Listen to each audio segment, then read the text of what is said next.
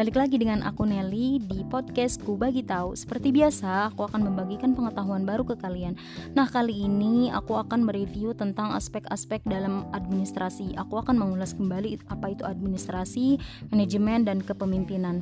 Nah, seperti yang udah pernah aku jelaskan sebelumnya di podcast sebelumnya, bahwa administrasi itu berasal dari bahasa Latin yaitu ad intensif dan minister artinya melayani, membantu, dan memenuhi jadi, administrasi itu adalah kegiatan atau usaha untuk membantu, melayani, mengarahkan, atau mengatur semua kegiatan di dalam mencapai suatu tujuan. Ada juga pengertian administrasi menurut beberapa ahli, guys. Yang pertama ada Arthur Greger.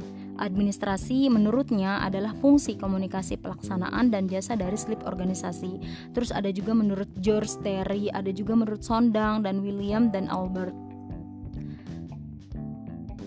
Nah, administrasi juga e, dapat dibedakan menjadi dua. Yang pertama, pengertian administrasi secara sempit, yaitu merupakan kegiatan ketatausahaan yang meliputi kegiatan tulis-mentulis, catat-mencatat, dan surat-menyurat, yaitu suatu proses kegiatan yang berkaitan dengan pengiriman informasi secara tertulis dimulai dari penyusunan, penulisan hingga pengiriman informasi dan akhirnya sampai kepada pihak yang dituju. Nah, kalau pengertian administrasi secara luas atau dalam arti yang luas dapat disimpulkan pada dasarnya semua mengandung unsur pokok yang sama yaitu adanya kegiatan tertentu, adanya manusia yang melakukan kerjasama serta mencapai tujuan yang telah ditentukan sebelumnya. Kalau jenis administrasi itu ada delapan, ini juga pernah aku sebutkan uh, di podcast sebelumnya, yaitu administrasi publik, lingkungan hidup, negara, niaga, administrasi pembangunan, administrasi kependudukan, keuangan, dan administrasi pendidikan. Unsur-unsur administrasi itu ada tiga. Yang pertama, kegiatan melibatkan dua orang atau lebih. Kedua, ada kegiatan dilakukan secara bersama-sama. Ketiga, ada tujuan tertentu yang mau dicapai. Nah, selanjutnya kita ke pengertian manajemen. Manajemen itu adalah suatu ilmu dan seni untuk membuat orang lain mau dan bersedia bekerja untuk mencapai tujuan yang telah dirumuskan bersama.